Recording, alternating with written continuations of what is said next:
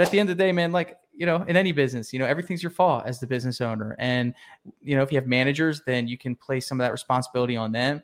But it all comes down to training, uh, support, and ultimately, you know, reflecting on mistakes and giving them an opportunity to fix it. Welcome to the Painter Growth Podcast, where we help you scale your painting company in record time. Join us as we explore sales, marketing, hiring, finances, leadership, and more everything that you need to know to scale and grow your painting business. I hope you enjoy and subscribe. What's up, everybody? Mike or Hickman here, founder of paintergrowth.com, and you guys are listening to the Painter Growth Podcast. And we have round two for you guys the man, the myth, the legend, the owner of Drip Jobs, Tanner Mullen. What is up, my man? Boom! Happy to be here. Happy so, to man, be here, brother. Been, Drip Job's taken off. You know, always recommend people use it. Uh, love to see that you're um you're crushing it, scaling, and you're managing a painting business. I mean, most people can't even just manage a painting business, let alone a scaling, bootstrapped software, you know, startup.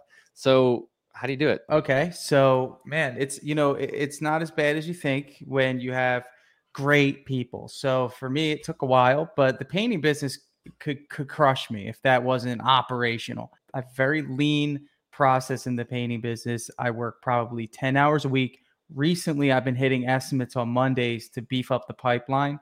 Um, but uh, most of the time, I'm dispatching from the office. I'm game planning, preparing, setting up the teams the right way, anticipating, you know, droughts in the schedule. But more so, I'm communicating with my leaders all day.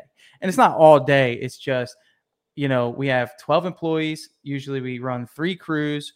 And the four people that I put in charge, which are the three crew, leaders and my project manager slash estimator, Chris, uh, and my office admin, uh, we're on a we're, we're just on, on we're all communicating throughout the day whether that's through text whether that's phone calls and really it's just you know leadership development i'm there i call myself central dispatch uh, as uh, as their resource you know and what I've taught them over the years is to figure it out. You know, um, I think it's interesting. People come into, you know, a, a, leadership role from, you know, maybe having experience working for someone else and they just come with such fear. And it's like, you know, hey, is it okay if we do this? I'm like, dude, figure it out. You do it, do it, and then we'll learn from it. I trust you, uh, which we've talked about. So, you know, for me, man, like, you know, the painting business could could crush me and ruin my my schedule if it wasn't optimized the way it is, which allows me to handle drip jobs in a way that uh, allows me to enjoy working on drip jobs without feeling stress in that area too.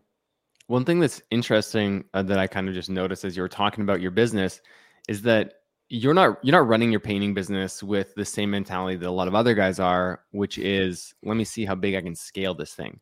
Seems like you've kind of reached like a happy uh, you know, level that just kind of runs. It probably, you know, pays you great, yeah. but it's like that level that you can manage uh, successfully without it causing undue stress yeah. and tension in your life. 100% without upper management. I don't need that operator right now. Um, and and it's awesome. It's super lean. It's almost like a virtual painting business in terms of the sales process because of the way I set up having Chris do estimates and doubling as a project manager to where he's not really a closer. He's kind of just going there, educating, taking pictures, taking measurements, and sending that to us in the office. Um, you know, so I mean, from that perspective, one thing that I love about employees and the employee model is there's ownership there, you know, so I don't really need a full time project manager to manage three crews because they're my employees, number one. So there's a certain level of ownership that they are required to operate with because they wear our logo, right? They're they know our culture, our vision, our standards. Um, and then on the flip side of that, what I love about this business, and not many people think of it this way, but my customers get paid by the hour. Actually, they're free to be backdoor managers, right? if something were to go detrimentally wrong on a job site, they'll be the first ones to call you and let you know. And I love that because it's just homeowner accountability. It's one of the greatest gifts in this business is at the end of the day, you know, I have eyes on the job that have the job's best interest in mind. So, you know, and that's helped me tremendously. There's been times in my journey of owning a business where a customer would call me and say, Tanner, these guys aren't back from lunch yet.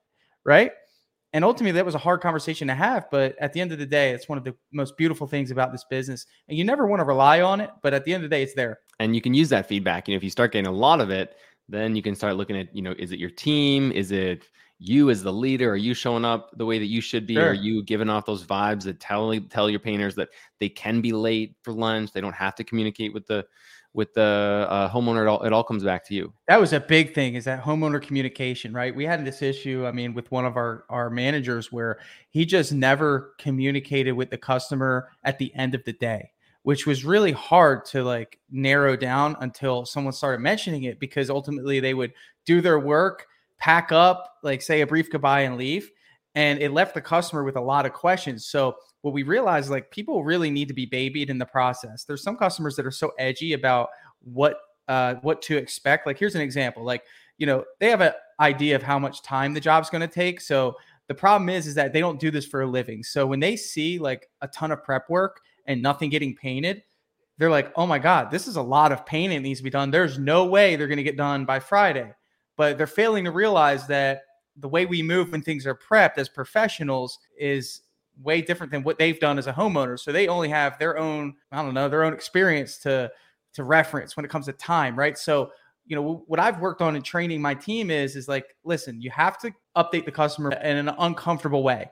Um, you know, so it limits the burning questions that they have, right? Because again, I'm not talking about all customers. I'm talking about the ones that you just know are going to give you trouble. So for me, it's like, hey, at the end of the job, we want to give them an outline of what we did, what we're going to do, and the expectation of when it's going to be complete. Because those three things are something that we find everyone wants to know. Um, so our team is like, again, front lines trained to be communicators first, project manager second. What do you think of the the concept of having your project manager just default give the homeowner a text update at the end of every day? Do you think that's unnecessary or like do you think that's yeah. a good idea? Um, listen, I'm if anyone is a, a nut about communication, it's me. It's it's that's what the essence of good business is. You can never over communicate regarding the status of a project. Here's a good example. I just quote unquote hired someone to help with UI design, which is the design and feel drip jobs, right? And um, I sent him I sent him a, a, little bit of a scope of work yesterday around like I don't know seven o'clock. Okay, it's now four o'clock p.m. and I haven't gotten a word back of feedback of my email. And this was a trial run to see how good he would do. And I'm already thinking I'm not working with this guy because it's an indication. And he could come back with the most beautiful looking thing, but there was no communication. He could have just shot a quick update. Hey, reviewing everything, going to get you something. And as a buyer, I'm very critical and I understand that at the very least, we are trained as buyers now in the market to receive communication. And it's not so much a luxury anymore, it's more of a necessity because if we don't receive communication, we assume something's wrong or we assume that we're not getting the value that we that we deserve, right? It's like Amazon. If you order something on Amazon, you're expecting some sort of confirmation or you're freaking out. Or if you fill out a lead form, uh, if you fill out like a free checklist, all these marketers, right? You don't get something in the email you're you're thinking you got scammed, right? So almost like day, almost like you know you're you're waiting for a one second reply from them, but the longer that you don't get that reply and it dwells with you, you just have more and more time for that like that uncomfortness Absolutely. to like build within you. I'm at the end of the day, even though I'm I'm managing all these things, it's important to me to check in on my customers. Like we only run, you know, we're only doing three jobs, four jobs a day. So I have no problem making quick, hey, how's how's the job going phone calls as the owner still at this stage of my business, which ultimately I know who to call and who not to. There's some customers you just know are just chill. They're like, whatever, you don't have to touch them. Then you got the ones that get upset when you have to reschedule the job, even if it's been pouring rain all week and you have to reschedule the job, they're upset. Like they don't know like that we have other jobs that are getting delayed. And you just know that like they're high maintenance, right? So I think there's a skill set involved in managing high maintenance customers. And uh, what we find is that communication is the the the anti venom. yeah. Yeah, I mean, have you ever had one of those projects where every day you show up or your painters show up and the homeowner's got a list taped to their door? List, blue tape, you know, and I think what we've we've realized is that mo- most of these people are utilize that that control um, as, as a way to you know I don't know, handle stress in some way or deal with something they got going on in their life. And it's an opportunity for them to feel like they're they're in control. And you know, again, like we're you know we've been we've seen every type of customer you could possibly see, or at least I have. So again, when we start seeing these things happen, over communicate, over deliver. I had a I had a gentleman. Um, we did a color consultation for him, And when you're a leader, you, it's all your fault. Everything. I mean, you can get mad at somebody for not like painting the right way. Like you know, for example, like uh, not you know if your if your standards caulking and taping, you know, but then you have to ask yourself, did you put them in a proper training? Like, did you assess them on the skill set? Did you get uh, SOP out to them and have them agree to it? You know, and it's like if you dive that deep, then ultimately, if you can look in the mirror and say no, then how could you hold someone accountable? Um, you, you, really can't. Uh, you sound like a hypocrite. He was getting iron ore, a beautiful color, but when we delivered the paint on the label, they put that little sticker on it and something about the way it looked, he called freaking out. He's like, You will not put this on my house. You will not charge me for more. I didn't want anything with gray in it.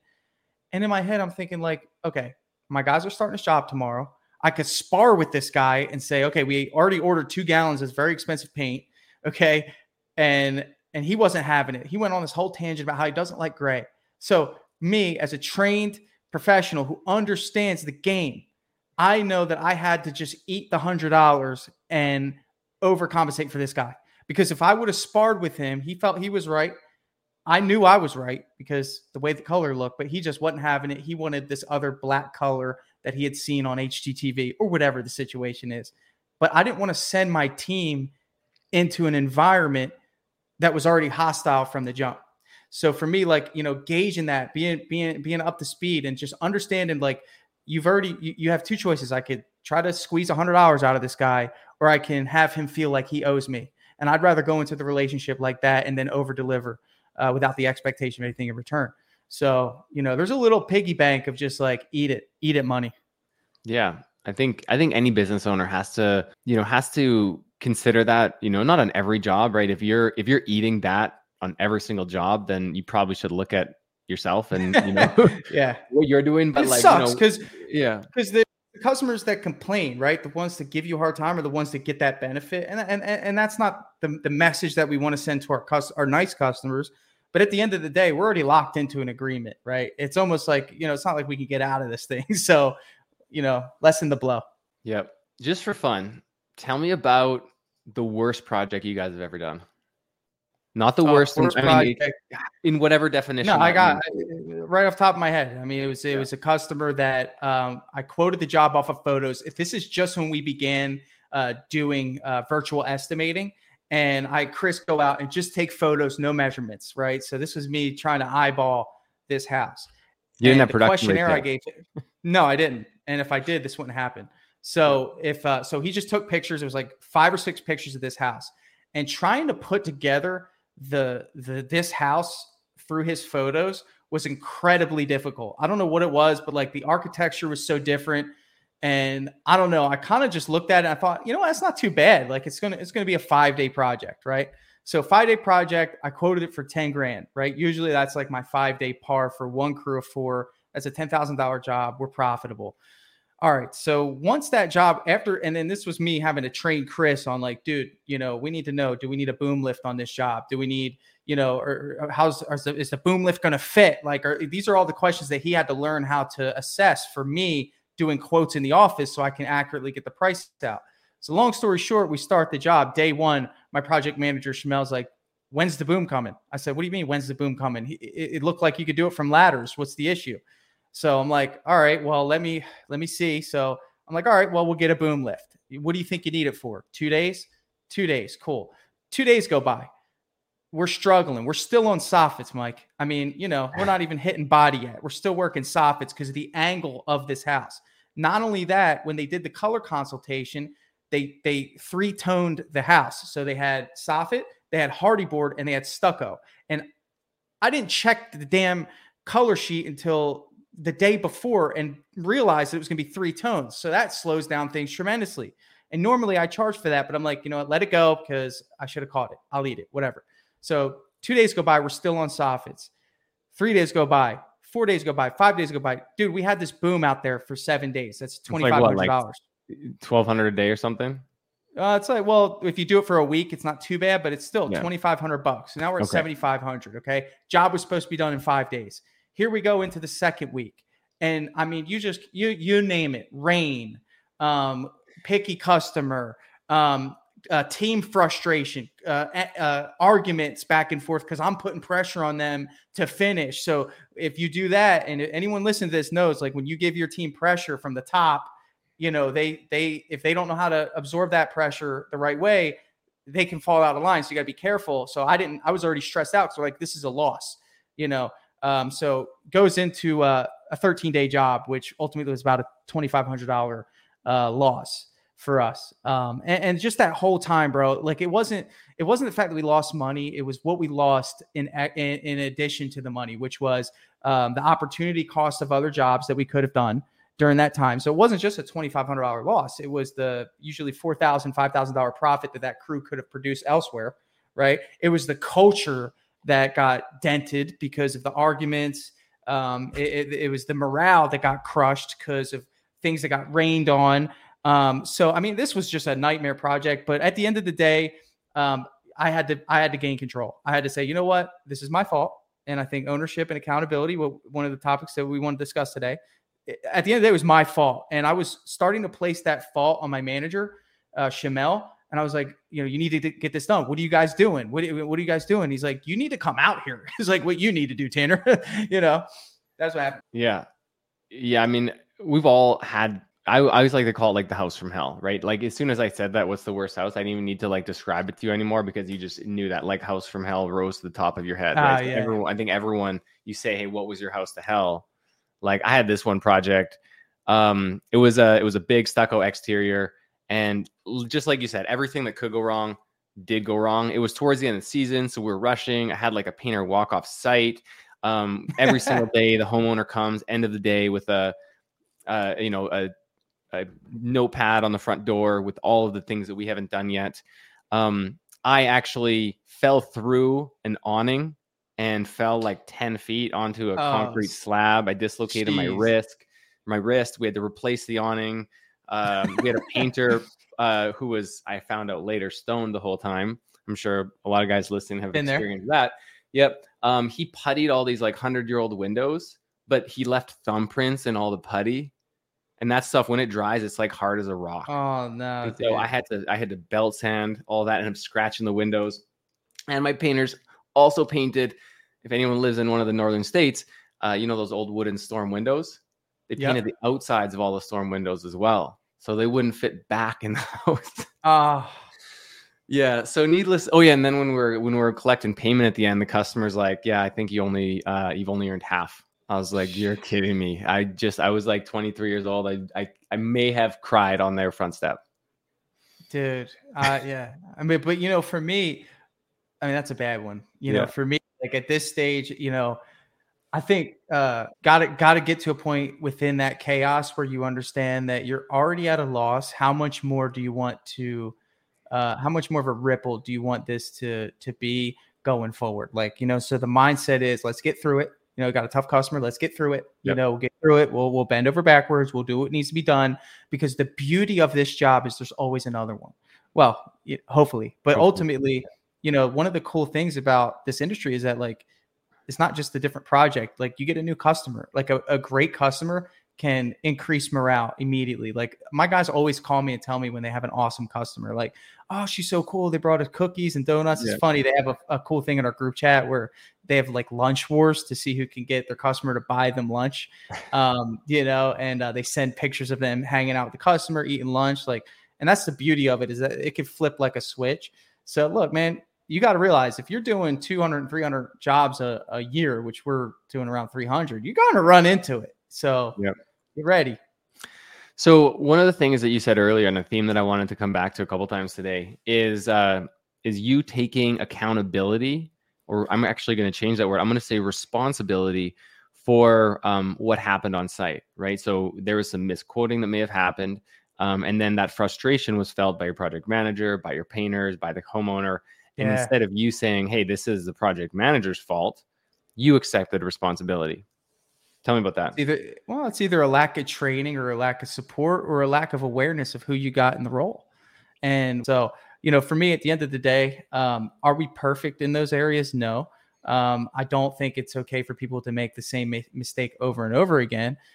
generally speaking, I have grace. You know, um, we don't have a major training facility where our painters go through, and most of the what they learn is on site. Um, that's why for me, it's like, okay, well, if I if I know that to be true in my business, then I need to hedge uh, the that with character because character is something that um, I can work with, right? You know, if somebody makes a mistake, I can work with good character, but without good character, it's really hard for me to help them. Um, so that's the focus on the initial hire. But at the end of the day, man, like, you know, in any business, you know, everything's your fault as the business owner. And, you know, if you have managers, then you can place some of that responsibility on them.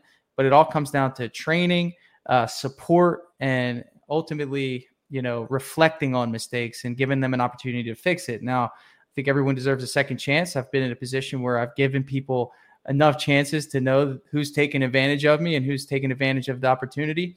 Uh, and not making a decision is also your fault as well. You know, I've had plenty of people who should not have been around uh, as long as they were, and that affected everyone. Um, so, so much to dive into there, but yeah, experience. So how about the you know, you know how about that? Ex- I, am gonna I'm gonna straight up say yeah that excuse. You know, this painter when I hired him, he said he had 10 years ex- of experience. Um, we've been working with him for a few months. That seems not to be the case. Like how you know now now the owner's blaming the painter for for for misleading. How would you deal with that situation? Man, I mean, you know, at the end of the day, it's it's situational. I think you know, is this someone that you would say is in charge, or just kind of like a painter? Just a painter. You know, just a painter. I mean, at the end of the day, it's always like I do place some of that responsibility to oversee on the people that are running the job, of course, you know, and I think it's always going to go to them. My question to them would be, you know, did you give them a set of tasks to do? And, you know, had, were you overseeing those tasks? You know, I had an example here today. Um, Shamel told me that one of our new guys, Dylan, uh, was tasked yesterday to cut in the inside of the pool deck and he cut in the outside of the pool deck, which the inside's harder. And we, he had a plan in place. And one of the things that I said to him, I said, okay, well, you're upset about that, but the whole day he was cutting in the outside of that pool deck and you were up in the boom lift doing, you know, your thing. You didn't think to go oversee him knowing that he's been with us for 2 months and he still needs to be checked, you know. And ultimately, I can only just coach them on what I would have done in that situation would have been I would have set him on the task and of course you got to oversee it. You got to check what he's doing.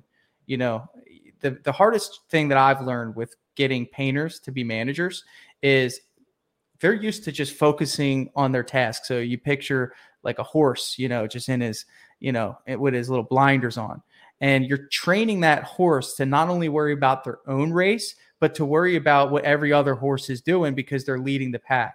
So the painters, which I believe to be the best project managers who deserve it, the ones that take it serious, can communicate. Their biggest blunder, the hardest thing for them to learn is to stop what they're doing and and step back and walk around the job site and check everyone else. And that takes time, you know, and, and we find that man, if there's ever been any problems on our job site, it's simply because the person who's in charge again isn't a project manager by nature, they're a painter who is learning to become a manager. Hmm. Yeah, and they get, you know, it's it's easy when you're when you start painting for the day it's easy to just get in that habit of of producing the whole day. You know, you get in the zone, maybe you listen to podcasts, yeah. maybe you listen to the Painter Growth podcast. Maybe. right? You should. And you just go and you just crush it and you just crush the whole day. And then you're like, oh shoot, I had some other responsibility. I have people I'm responsible for, right? I got it. But the, you know, it's interesting. When I was managing a paint job, this was natural to me. I would set someone on a task, I would set someone else on a task, I would set someone else on a task, and then I would do my task with a timer in my brain mm. knowing what Joe what Joe should have accomplished by now. With a timer in my brain, with Chris should have gotten done by now. And I'm always thinking of their next task. That's what leaders do. That's what the best managers do because they understand, you know, their role. And this is a very hard thing to teach. So again, that's again an area of like you know bringing the entire project together. Because what again, what we'll find is that you know their task is done, which they usually take the lead task, whether that's spraying or just doing the big task, and they find that their support team, who was supposed to get things done, uh, were lagging along the way, and the next thing can't get done, and that has to get into tomorrow, and then there's always tomorrow, and it's like you know trying to trying to optimize the job site is is a big one. When you're training painters, do you ever do you ever help set goals with them uh, in terms of like this is what you should be producing by lunchtime, like those types of like sure. micro goals? you, you want to give a you know if i'm if i'm on a job site you know as if i were managing the job site which i did for you know a year um it was you know you use those as as little milestones like by lunch i want that done or by the end of the day we need to get this done at this level it's the project manager saying hey today we need to get this job done so and then whatever they do from there uh, is going to be you know them doing what i just said so in terms of bringing on a new painter and saying hey like in terms of skill set this is what i expect out of you I'm at a stage now personally where I don't really bring in anyone without without without experience because we mentioned earlier, you know, with drip jobs and everything, you know, there's we have enough of a solid team where I don't need to bring in people without experience. They slow us down. Um, there was a time where that was all I had, and we had people that work with us now that had no experience. But you know, we only really hire once every maybe twice a year now because of the core group I have. Just personally, is just so solid. Yeah, I mean, you know, you I you don't run the and don't take this negatively at all. You don't run the biggest business ever, but it's really cool what you've done in terms of being able to run it from a time perspective. Like not never to, ne, nah, it, never tried to run the biggest bit. I love the optimization of three crews, mm-hmm. and I took my time at two crews. There was never a rush for me to get to three. It was like natural. Yeah. It's it, and I think natural progression is the best strategy in any business. You never want to hit the lottery and not know how to manage money you know it's you just don't know what to do with it you don't know how you don't know how to respect it right so for me dude i had one crew of four for like two years then i finally organically grew to two because one of the guys that i had i felt could be a manager and then the same that was two years of of of uh two crews and i learned the game of two crews i studied it like i knew timing i knew how many jobs i needed i knew how many estimates i had to do and then natural progression occurred three crews cool. Now we're managing three crews. And now I'm at a season where natural progression is happening where it's going to be four. And I think that's where we're gonna that's where we're gonna sit. That'll get us right to about 1.8 million a year. That'll be perfect for me to slip a GM in to take over. Um, and you know, sit back and just, you know, again, focus on leadership. Most of the reason why I'm going to four crews this uh, hopefully first quarter of next year is simply because I want to give someone who deserves an opportunity to be a manager and a raise an opportunity. That's really the only reason. I mean, for me, I owe it to them. I think for me, it, you know, he's a he's a great person. He's a great painter, and there's no one else around my area that has any sort of culture similar to this. It's my responsibility, you know, um, and that's it. Yeah, I love that. One of the, you know, that's I feel very strongly like if you if you believe in your company and you believe that what you're providing is the best that is out there, then it is your responsibility, it's your duty to get that, you know, in front of as many customers as possible to get that customer to buy or in this case to give this employee the opportunity to to be a leader in this organization. You owe it to them. So what are you doing differently in terms of the, you know, the marketing and management and organization as you go from three to four crews? Is there anything that you're scaling up or anything that you that you are doing differently? I know there's a lot of guys listening yeah. who who are trying to add another crew at you know whether it's a second or a third or a fourth. So what are you going to do differently? Capitalizing on opportunity. Um, you know, having a dialed in pricing structure now, which has been great with production rates. It's interesting. I build drip jobs like you know synchron you know with uh, I lost that word. I build drip jobs in parallel with uh, with my painting business growth, which is super fun because you know I'm like, cool, let's build production rates. Now I'm using production rates. Like I love that because it gives it gives us the ability to have um, you know consistent pricing, which is like what other industry where you don't have consistent pricing? I truly believe, Mike, that painting business pricing is the hardest thing to price in any home service because of the different substrates and areas. You're not just dealing with square footage, you're dealing with, you know, linear footage, you're dealing with area, you're dealing with, you know, ceiling square footage. I mean, that's why it's so tricky. And what that does is it creates inconsistency in the sales, you know, and everything should be proportionate in in this business. So again, capitalizing uh, on opportunity, pricing accurately, um, is is all is all a, a, big key. Taking customers through. I thought about this earlier today. I'm like, you know, there's some companies who don't use our software that their customers, if there's five different customers, they all get a different experience. They all get a different greeting on the phone. They all get a different, uh, you know, intake process. You know, some customers have to sit and wait for the guy to get a pen and paper. Some customers have to text the, the contractor uh, their information. Some of them have to get redirected to their website that they have to Google to find it. and submit a form that goes to an email for them to get responded to two days from now. Like, and then some of them get, you know, uh, a phone estimate. Some get an in-person estimate. Some of them get you know, a written estimate on paper. And then some, I mean, like again, like getting that system consistent and synchronized and um, taking people through like a conveyor belt, you know, is is is is beautiful because it takes the pressure off. It's just like okay, outputs and inputs now. Scale up the ads, great. More work, you know, easy. So yeah. that's kind of been you know the focus, and that's one of my passions. So I mean, if I could distill that down into a, as simple terms as possible, it's it's literally just about creating um, creating repeatable systems that are that are streamlined and, and scalable. I know that's yeah, but you know what, there. dude? People hear that so much, bro, that it's they buzzword. block that out. Yes, buzzwords. It, it, that doesn't mean anything to anyone, I, and it's not yeah. no offense to you. It's just like what I try to do is like break that down. Is like a system is exactly what I said in terms of like here's the, here's how we sell DripJobs, right? I'm going to give you this because this is so simple. Maybe people can use this in the painting business and use a, use it as a similarity. We get someone that's interested in DripJobs, or we approach someone that's interested in DripJobs what we what we what we boil it down to is one system that causes the that sets the tone for the entire company which is the intake of a customer right? So the intake of a customer is where it all starts. This kicks off your sales process. This should be the best part of the entire journey. And what it, what i described just now was there's three different ways it happens. If if if someone listening to this this is you're going to say you're going to laugh you're going to say that's me. If someone calls you and you have to stop what you're doing and write down their information, that's a bad system.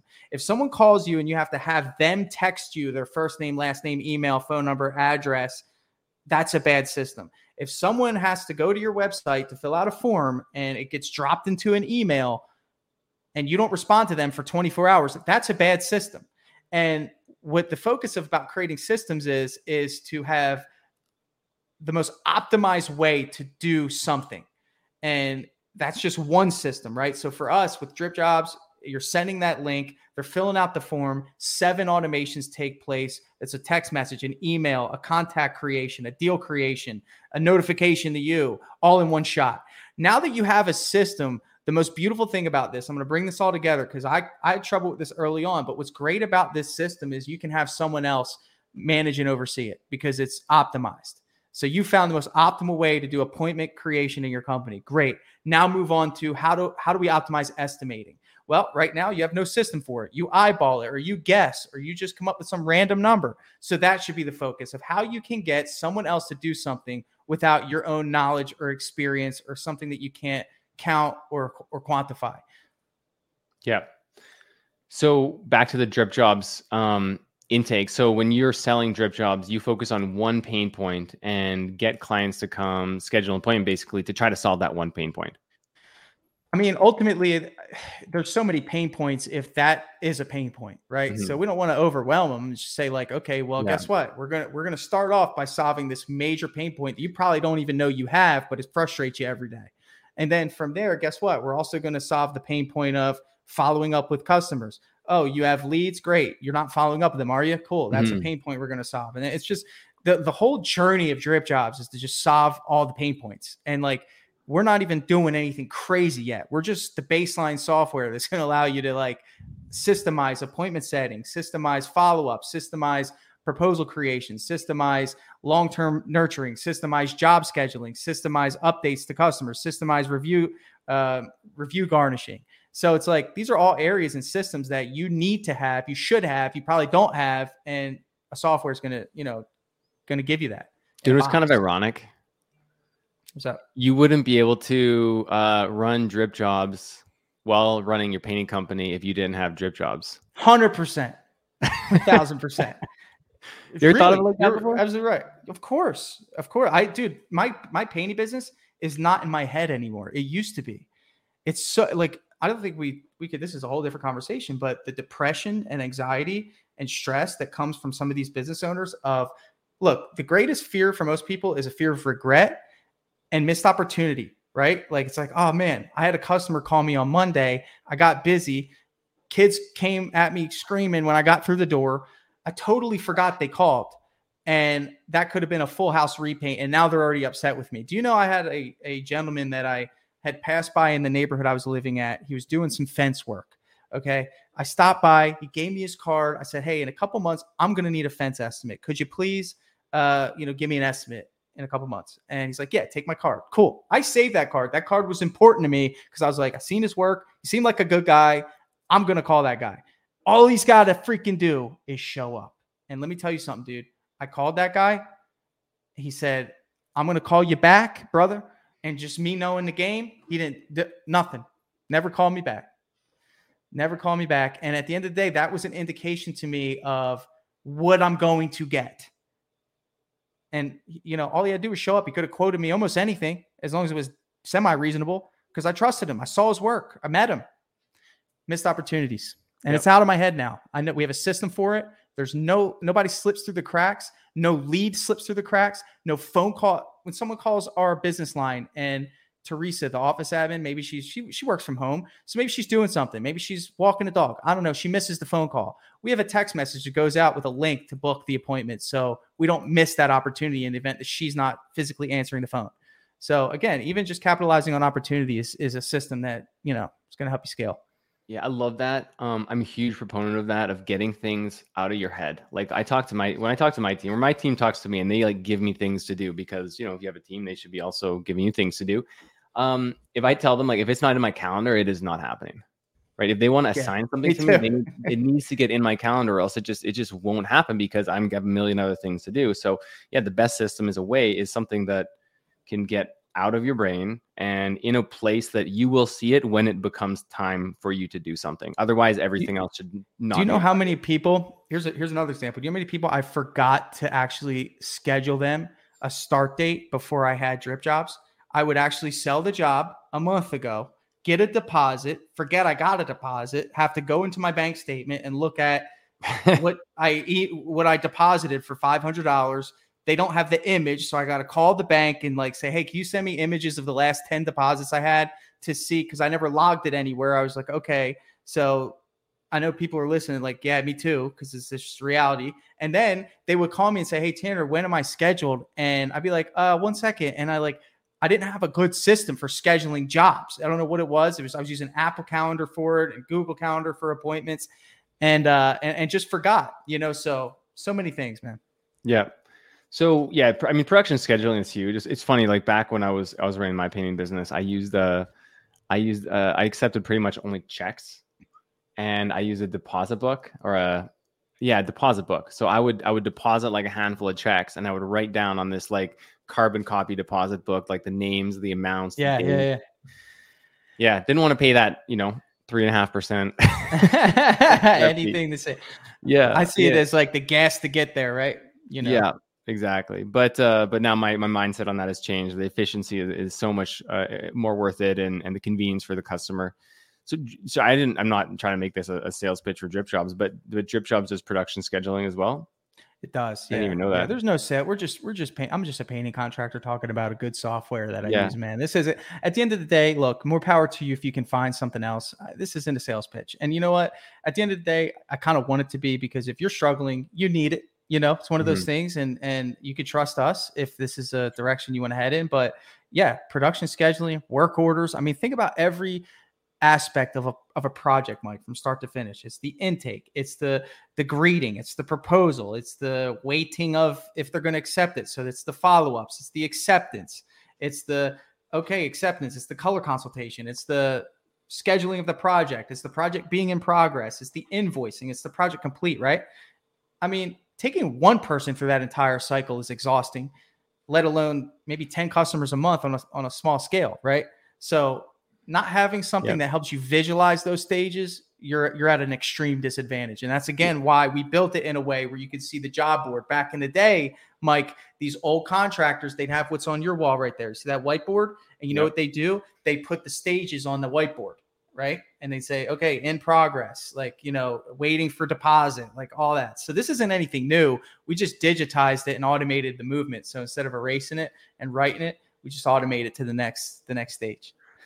A, an exercise that I like to do when when you know looking at different processes within my business or my client's business is just ask a question would this system work if it was if our if we had to do it 10 times more often or if our business was 10 times bigger right? Right. So you know, client comes in, it's like, oh, how are you? How are you keeping Great track point. of your scheduling right now? It's like, oh, I got I got it all in my head. Like I know jo- the Johnson job starts on Monday. You know, Frederickson they're on Wednesday, Thursday, and the next week we're starting Joanne's exterior. Yeah. It's like, okay, Yeah. well now imagine doing that with 80 jobs. No, don't even say that. Imagine if you had to go into the hospital and your team's out without work. Yeah, How do they know the jobs? different uh, situations where that would, you know, that could happen. But even if it's, yeah, w- regardless, it has to be a system that can grow ahead of where your business currently is, or else And that system will be such the a good point. factor of your business. Such a good point. You know how many people tell me that they're not ready for a software like that? Well, ultimately, it's better to get one before you need it. You know, It- you it really have to get it before you need it, or else It should be like, a day one expense. Yeah. Should be like, oh, I got to get my LLC and a CRM. You got to get Or- your acronyms. Or um, the clients will tell me, uh, we really want to join your coaching program, but we just gotta like, we just gotta get a, li- like, make a little bit more money first. Oh, I forgot there's people that listen to this that aren't in your coaching program. what a detriment. Oh, well, the good news is if you go if you if you join Mike's coaching program, you get a very very special DripJobs offer. We're not going to tell you what it is cuz you have to you have to meet with Mike. Yeah. But uh, you, you you need to get into coaching. So, Lucas mentioned this on the last podcast, three things: marketing, software, and a coaching program. That will help you get to the goal. Um, another thing I like to say is, you know, you, on the, on another side, so this is systems oriented. uh, If you go now to your uh, level as a leader, um, I often like to say that your business will only grow uh, to your ability. Sorry, I'm going to rephrase that. Your ability to grow your company is limited only by your ability to delegate more and more complex tasks. So as your business grows, the tasks that you are doing as a leader become more and more complex. And once you can no longer delegate those tasks efficiently, then uh, that's going to be your job, and that's just where going to be where you're stuck.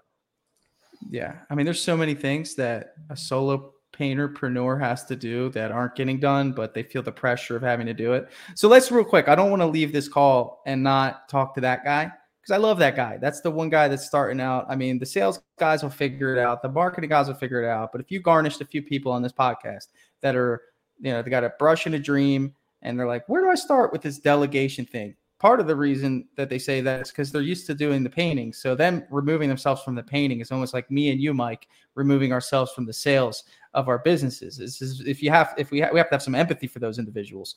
Um, so I'm going to extract your answer. I want to know your answer to that. What do you say to the guy who is painting and you know how important painting is to them? What do you like? One guy, but he needs to start delegating. What do you? What's your advice to them? I want to know. I mean, we got to first decide if that's something we want to do, right? If we're happy painting, there's no there's no shame in just wanting to be a painter. Well, I tell them they can continue to paint their grandmom's house if they want, but yeah, it's a good it's a good it's a good living, right? if you can have make- to, if you have to do it, you can make good money, but but the, it comes. You get older, your body isn't working as good. You slow down. Yeah. You can't produce as much anymore. Like your body catches up to you. So at, at some point, yeah, you should want to, you know, build a business a little bit so that you can make a little bit of money and not quite work so hard. So first step is a helper, right? You got to Yeah. get someone on site with you so you can get a little bit of experience managing someone else. doesn't have to be a full-time helper. They don't have to have a ton of experience, but just just get used to to having someone working with you. Teach them. Um, practice skill transfer or the, the art of skill transfer. Teach them how to be better, how to be more Mm. efficient. Literally things that that uh the things that you know they don't know. Yeah. You'll be surprised how little people know, you know, coming into it. So just just try to teach them. And then you'll be surprised how quickly they catch on. Painting an interior isn't particularly difficult once they're proficient, now if you have enough work, the next step is find another helper, find another painter to bring on with them. They got a crew of three, you and two people, right? Do the same thing, develop them, transfer skills, talk to them, coach them, teach them. And sooner, sooner than not, you will have a crew that can now operate independently. So you're not going to leave for a full day at the start. Maybe you just want to leave to go do an estimate, right? Go leave to grab lunch. Then maybe you set them up in the morning, come back at noon and help them finish Yeah. the day. Then before you know it, you're going to be gone. Set them up in the morning, leave the whole day, go do sales all day, come back, help them close it up, and just keep. and you do that there. cycle one time, you are going to be hooked. You're going to be like, whoa, some income was just produced without me producing it. And uh, there is risk, right? You're risking your reputation. You're risking it not being done right. But the mindset is you transition yourself to be like, okay, I'm the project manager. Like at the end of the day, your standard's so high. You're not going to let someone come in and and you know you're not going to sell a poor product. Mm-hmm. You got to be okay with them making mistakes. But I personally think the only thing that I would hit on, which that was great, but one thing that I would hit on is hiring with the intent uh, of what that move is, because you're not going to just get lucky. And I think that's another thing that is, if you talk about systems, the hiring system needs to be strategic. It can't just be a random approach. You can't just hope that you meet someone at Sherwin Williams that comes into your business with the mindset of they're going to run a crew. I also want to make it clear someone working by themselves and making hourly wage is not appealing. So the mindset to me should be hire two people at one time, have them battle mm-hmm. in a passive way to see who earns the right to be named crew leader. And instead of sending one person in to do the workload, I think two would be best. And then you, as the business owner, Mike, I'm sure you probably would agree with this. Like, you kind of want to like wean yourself out, right? You want to paint with them and paint with them and paint with them, but like you said, little by little, start start you know giving yeah, them some of that. I don't I don't hate that idea. The one challenge that I have found working with painters in that exact situation is that when they hire their first painter or two, they see that drop in their gross margin. They they see that drop in profitability and not they're not making 80% profit on job anymore, right? They're making 50% or 40%. And now it's like, oh crap, I need to be doing twice as much work in order to make the same amount of money. But that's the point, right? The point is that you you can produce more and make the same amount of money, but you're now working less. That's the trade-off that you're making. And it's hard to do and it takes guts to do right and not everyone is capable of it right it's you need to have a pretty you know decent and emotional quotient emotional intelligence uh, in order to actually you know have the desire to and, and successfully make that leap but it does suck you're going to make less money for a short period of time but if you know your numbers and you have a way to track and see how much profit you're making how much profit you could be making once you hit um, you know two painters full time working for you while you're off the tools um, that's the light at the end of the tunnel it's not very far away from that first step but there is a, a, a, trust gap that you need to go through, and it will suck for a little while if you're not prepared for it. Hundred percent, love it. Yeah, yeah, and the next level, right, is is bringing on that production manager. Is you know getting to that place where you're at right now. You know, or if you're not a natural salesperson, bring in someone that do sales. I yeah, it's, it's, one of those two. It's if one you wanna, if you love producing, if you love like I know some people that are just producers and project managers that found a salesperson because they don't want to do that sales part. Um, I actually heard a good tip. I haven't tried this yet, um, but a, a, good tip is like you can potentially partner with an interior designer in your area. Okay. Interior yeah. designers aren't typically super busy if there's one that's self-employed, yeah. and teach them teach them production rates. Teach them how to quote. They're already talking to homeowners. They already know yeah.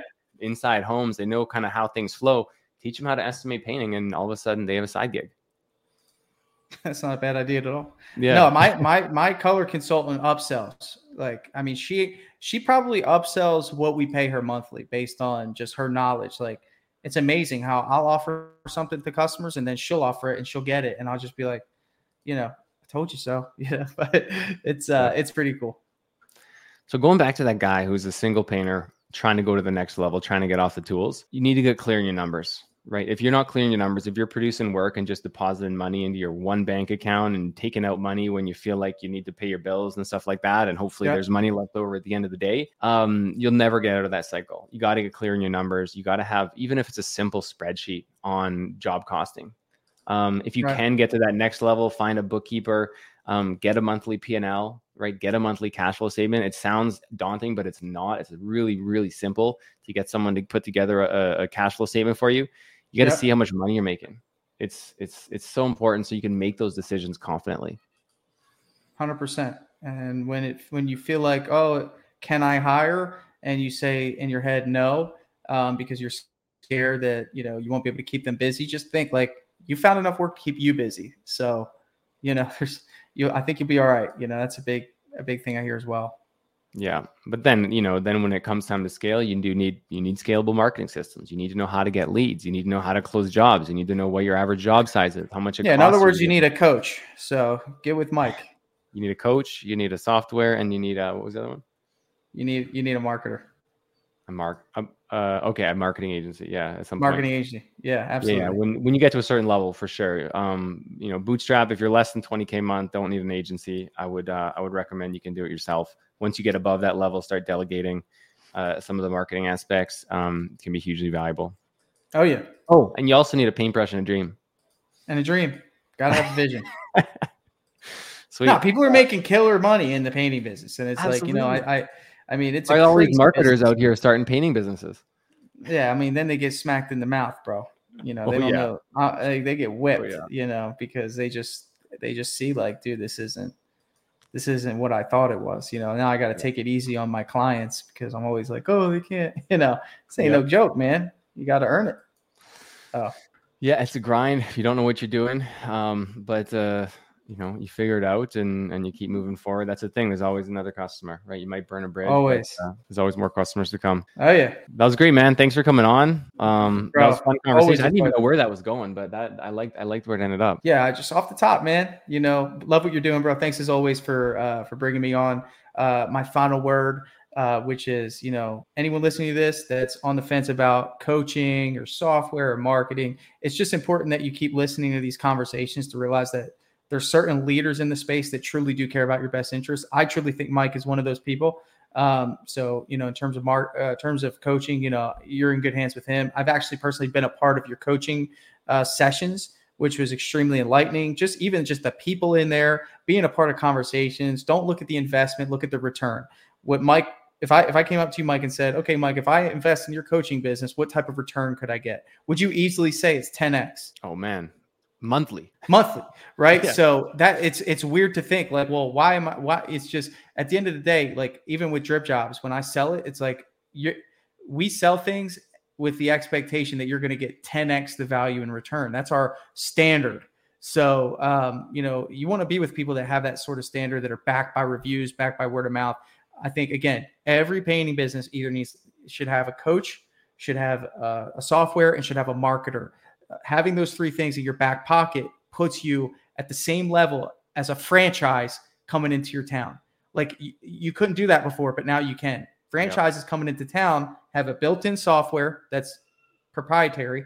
They have coaching and they have mentorship, mindset, all that, and they have marketing done for them. And you could pretty much put those resources together without a fifty thousand dollar buy-in and a nine percent royalty. Yep. So stop playing. You know, stop holding on to your money. You, you got to let it go. Yeah, absolutely. And uh, it's funny when you know on that same in that same breath when when people say DripJobs is expensive, right? It's like, okay, is it really expensive, right? Or is it just like the if it saves you one hour a month, it pays for itself, right? One or two hours a month, Right. but it should be saving you that every day. you know, at the end of the day, we hear that too, and and and, and it sucks because you know um, the the reality of it is it's just in proportion to to value, right? Like, and if you feel as though it's expensive, maybe you just haven't had an opportunity to see all the value that it offers. Mhm. And at the end of the day, you can't quantify time. So you know, some people value their time more than than others. You know, and that's that's what our thing is is is saving you time and making you money. I think you can quantify time. It's just everyone quantifies it differently. Yeah, well, you can't put a value to it. Like for me, like some people don't care as much about saving time as I do. True. But the whole employee mo- the whole employee I know we're going a little overtime here, but the whole employee model is about quantifying time. right? But I guess we're entrepreneurs or business owners, so it's a lot Yeah. harder to quantify. True. Very true. Thanks, Love it, brother. Thank you. great conversation. Till next right, time. man. Oh yeah. See ya. Thanks for listening to the Painter Growth Podcast. If you want to grow your painting business, go to www.paintergrowth.com or click on the top link in the description. Talk soon.